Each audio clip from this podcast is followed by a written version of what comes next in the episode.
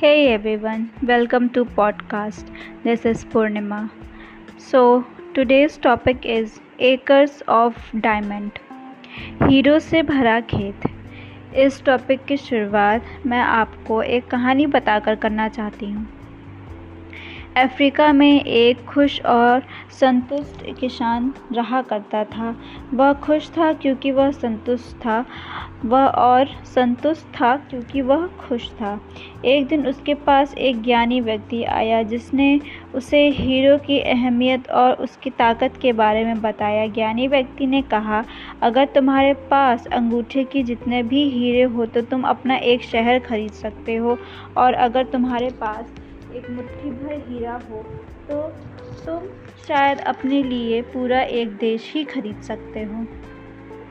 ऐसी बातें किसान को बताकर वह ज्ञानी व्यक्ति चला गया।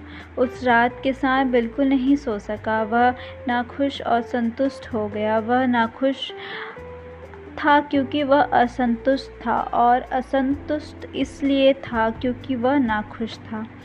अगले दिन सुबह उसने अपने खेतों को बेचने का बंदोबस्त किया और अपने घर वालों की देखभाल का इंतज़ाम करके वह हीरो की खोज में निकल गया।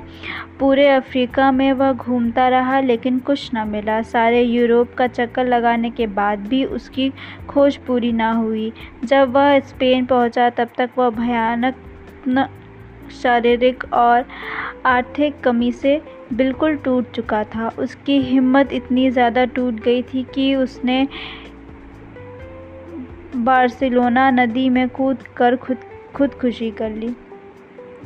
उधर जिस व्यक्ति ने उसके खेत खरीदे थे, एक बार जब वह खेत, खेतों से गुजर, गुजरने वाली एक नहर से अपनी ऊँटों को पानी पिला रहा था तो नहर के दूसरे किनारों पर सूरज की रोशनी जैसे ही एक पत्थर पर पड़ी तो इंद्रधनुष की तरह सात रंग चमक उठे।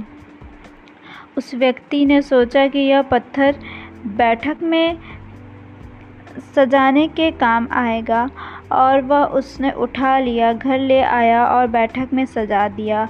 उसे दोपहर वह ज्ञानी व्यक्ति फिर आया उसकी नज़र जगमगाते पत्थर पर पड़ी तो उसने पूछा कि यह हाफिज़ वापस आ गया? नए मालिक ने जवाब दिया, नहीं, लेकिन आप ऐसा क्यों पूछ रहे हैं? जब ज्ञानी व्यक्ति ने जवाब दिया, वह सामने रखा पत्थर हीरा है।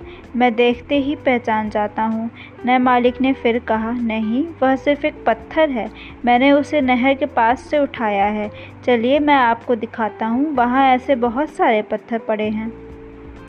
वे दोनों गए और पत्थरों के कुछ नमूने उठा लाए और गाँव के लिए और जाँच के लिए भेज दिए। सचमुच वे पत्थर हीरे थे। उसने पाया कि उस खेत में दूर दूर तक हीरे डूबे हुए थे। तो इस कहानी से हमें यह सीखने को मिलता है, जब हमारा नज़रिया सही हो, तब हमें असाहस होता है कि हम सब हीरो की खेतों पर चल रहे हैं। जब अक्सर हमारे पैरों के नीचे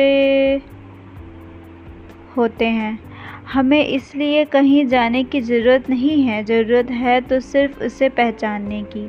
दूसरी ओर घास हमेशा हरी दिखती है, जिसे हम ये सोचते हैं कि दूसरे स्थान हासिल करके हमें खुशी होगी। उसी तरह दूसरे भी यही सोचते हैं कि हमारा स्थान पाकर उन्हें भी खुशी मिलेगी।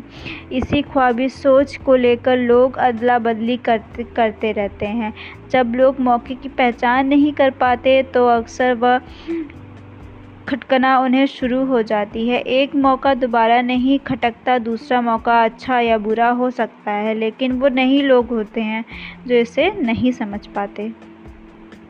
ये सेशन अब यहीं ख़त्म होता है। अब आपसे मिलते हैं अगले पॉडकास्ट में।